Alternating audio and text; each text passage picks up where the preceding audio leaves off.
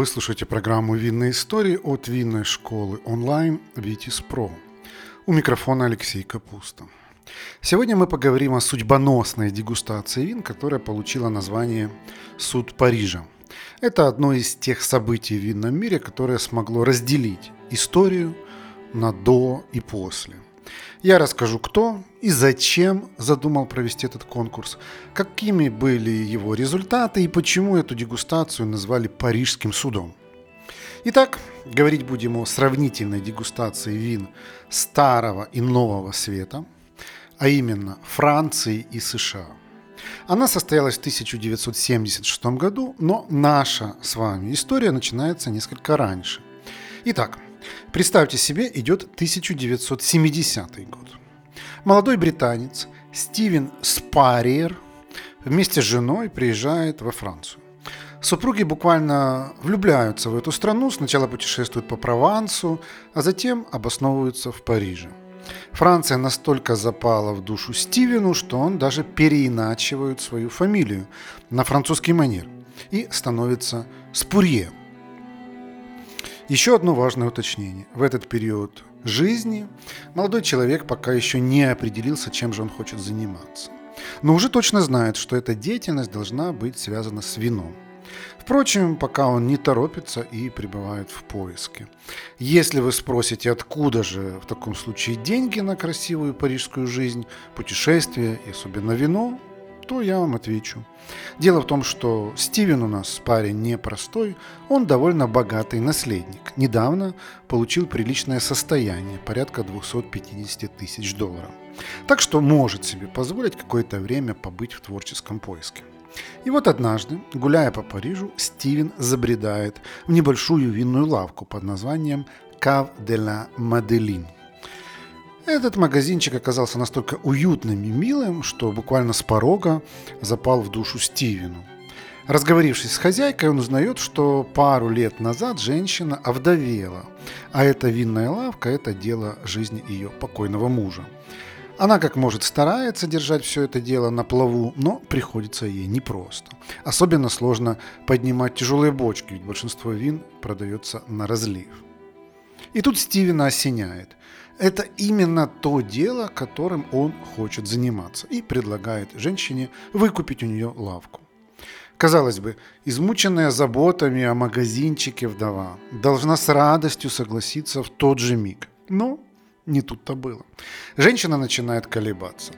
Да, она давно подумывала продать лавку, но все-таки думать это одно. Решиться. Это совсем другое.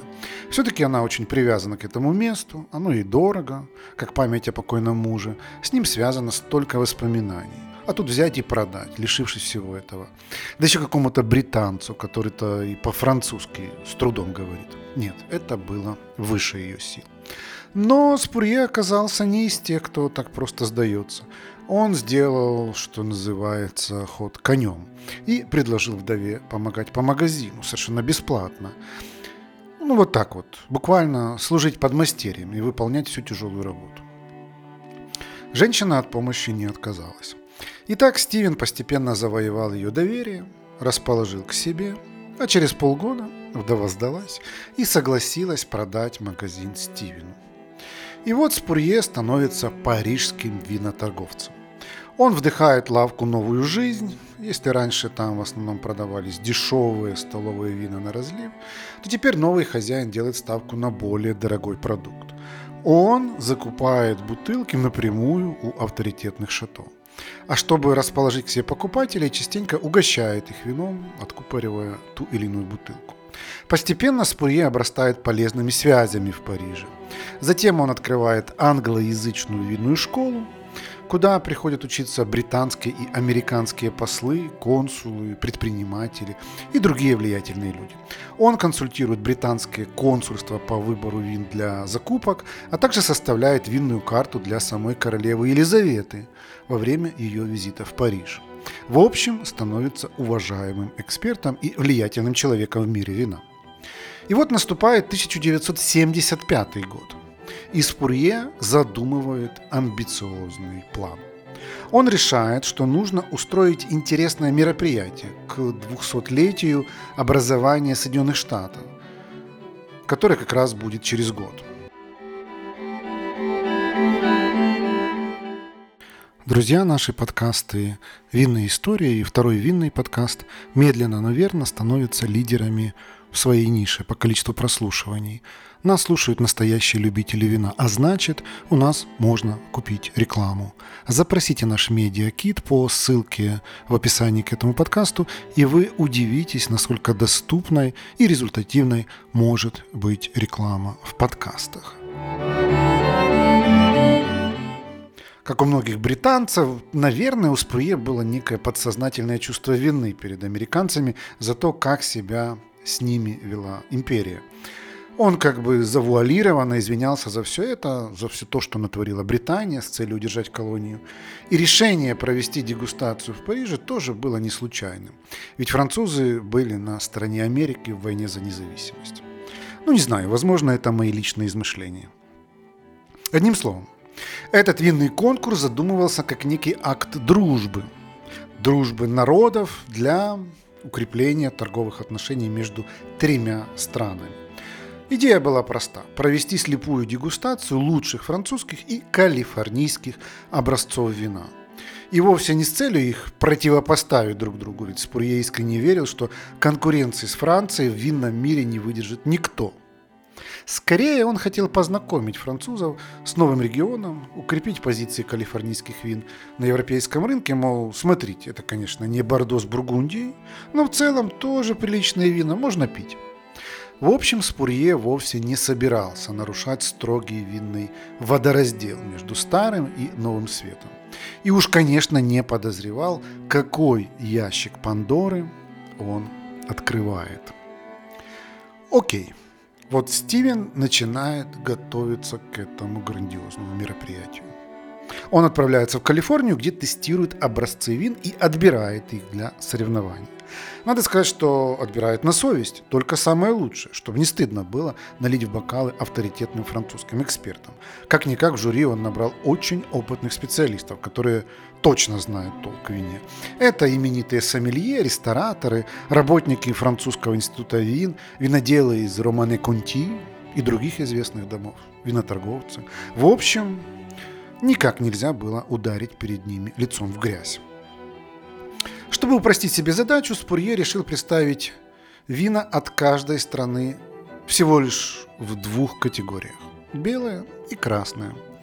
От белых шло шардоне, а от красных – каберне-совиньон. Регионы – Калифорния от США и бордо с Бургундией от Франции.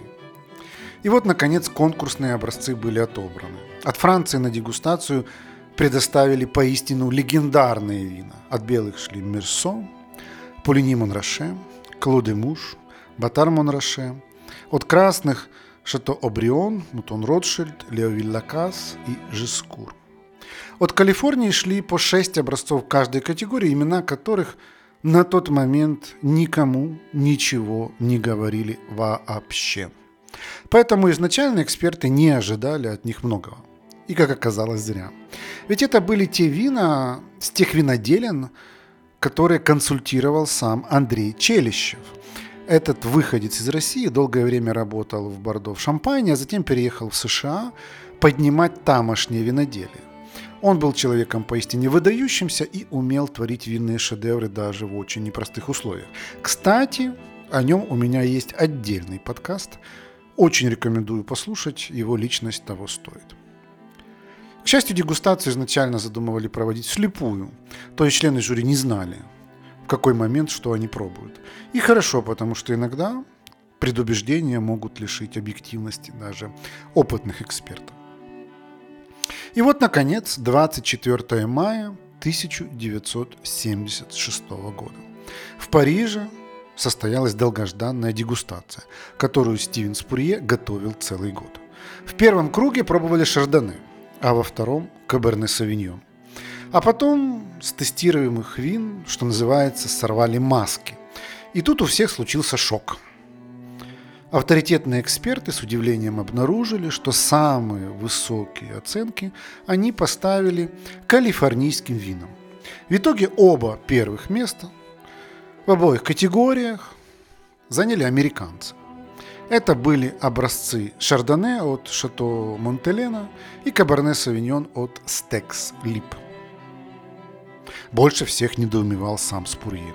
Французы не могли простить ему такого позора, для них это был как плевок в душу. Начались горячие споры, многие обвиняли Стивена в шарлатанстве, мол, это он все так подстроил, чтобы победили американцы. Но нет, конкурс был абсолютно честным и прозрачным, никаких подтасовок. Чтобы как-то оправдать случившееся, Спурье начал говорить, что результат этой дегустации – это просто досадная случайность, и что если бы на следующий день все те же люди попробовали все те же образцы, то баллы могли бы быть совсем другими. Да, и, может быть, какой-то там ретроградный Меркурий сделал свое черное дело. Но факт остается фактом. Конкурс был проведен честно, и члены жюри сами поставили высокие оценки образцам из США. Друзья, приглашаю вас заглянуть на сайт нашей винной школы Vitis Pro. Там вы сможете найти наши онлайн-курсы, в том числе короткие, стоимость которых сравнима с ценой одной бутылки вина.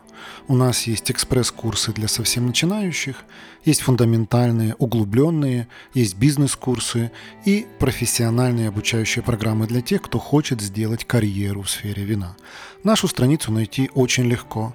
Ее адрес vitis.academy. На всякий случай ссылку на нее оставлю в описании к этому подкасту. А ведь это были лучшие дегустаторы своего времени. Да, и к тому же образцы, представленные от Франции, были эталонными. Вина с историей, именем, репутацией. Но как же так получилось, что пальму первенства отдали все же американцам? Причем сами же французы, своими руками, ставя баллы в дегустационный лист. Да, эта стадия отрицания продолжалась у винных экспертов довольно долго. Наверное, если бы французы могли как-то замять этот досадный конфуз, то они бы это и сделали, но такой возможности не выдалось. Во-первых, события анонсировали в прессе задолго до его начала, и все с нетерпением ждали результата. А во-вторых, журналисты зубами уцепились в сенсацию и мгновенно раструбили о ней на весь мир. Собственно, в день самой дегустации на ней присутствовал только один журналист – Жорж Табер. Именно он подобрал хлесткую формулировку для этого события, которая затем вошла в историю. Judgment of Paris. Суд Парижа. Но, кстати говоря, как мне кажется, это своего рода метафора, которая отсылает нас к древнегреческой мифологии. Есть один миф под названием «Суд Париса». Вы наверняка ранее слышали про это, но я все же вспомню. Мол, жил себе такой пастух по имени Парис. И где-то как-то ему встретились на пути три красивые девушки. Да не просто девушки, а богини собственной персоной. А именно, богиня любви и красоты Афродита, богиня охоты Афина и богиня брачных уз Гера. И задали ему очень непростой вопрос. Кто из нас красивее? Ситуация сложнее некуда. Все богини обнажены и прекрасны. Каждая обещает Парису какие-то блага. Например, от Афины он в случае ее победы должен получить военную славу.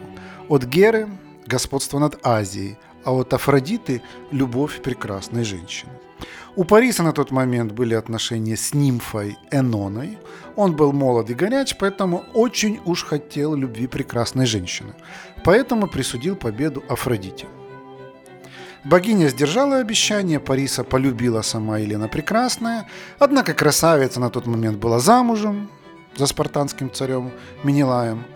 Парис тоже был не простым пастухом, а сыном троянского царя.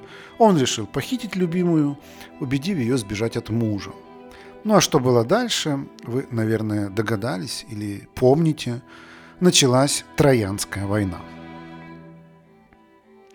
Ну, а мы вернемся от этой зарисовки к нашему судьбоносному событию, к нашей дегустации. Войну она, конечно, не вызвала, но споров и возмущений было немало. И это определенно стало началом новой эры. Вина из Нового Света отныне получили право стоять на одной позиции с европейскими. Это был конец господства Франции на винном рынке. Новость облетела все средства массовой информации, и потребители узнали, что в мире есть новые винодельческие страны, которые можно для себя открыть. Суд Парижа стал отправной точкой, где истории вина случились тектонические сдвиги.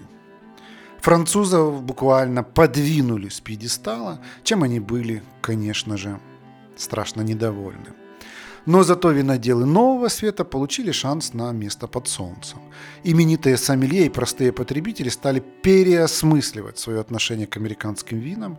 Разумеется, французских виноделов это сильно не устраивало.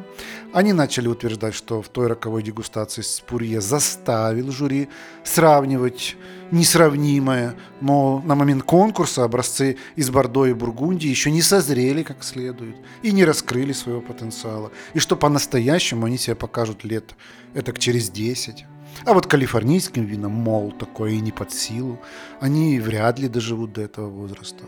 И чтобы это доказать, Французский кулинарный институт в 1986 году организовал повторное состязание, то есть ровно через 10 лет с момента Парижского суда провели сравнительную дегустацию вин того же года урожая, что и предыдущий. Но на сей раз взяли только красные образцы из Калифорнии и Франции, поскольку белые на тот момент уже прошли свой пиковый период. И что бы вы думали, снова первые два места достались калифорнийцам. Если вы думаете, что французов этот результат устроил, и они успокоились, то нет. Споры не утихали еще примерно лет 30 с момента первого Парижского суда. Поэтому в его 30-летнюю годовщину Стивен Спурье решил повторить дегустацию тех же вин. Она состоялась 24 мая 2006 года. Ожидалось, что калифорнийские образцы окажутся безнадежно мертвыми к тому времени, но в итоге они получили целых 5 первых мест, а на шестом оказалось вино от Шато Мутон-Ротшильд. К утешению французов на дегустации дополнительно были представлены и молодые вина. И образцы из Бордо и Бургундии в этой категории обошли калифорнийские.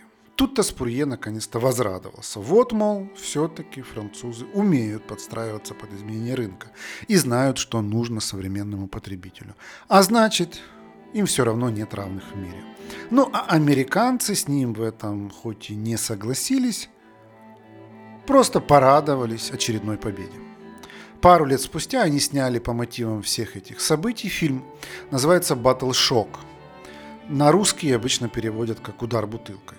Так что если хотите погрузиться в ту историю, в ту атмосферу, в те эмоции, то я бы вам советовал посмотреть этот фильм. Ну, а мы с вами на этот раз свой рассказ уже завершаем, а в следующий раз поговорим о профессии сомелье, история которой гораздо более давняя, чем вы могли бы подумать. Не пропустите. Вы слушали программу «Винные истории» от винной школы Vitis Pro. Давайте дружить в соцсетях. В Телеграме наш канал называется «Второй бокал», в Инстаграме vitis.academy, а на YouTube мы называемся «Что пьем?». Ну а если вам понравился этот выпуск и вы хотите помочь его распространению, просто поделитесь им в своей соцсети.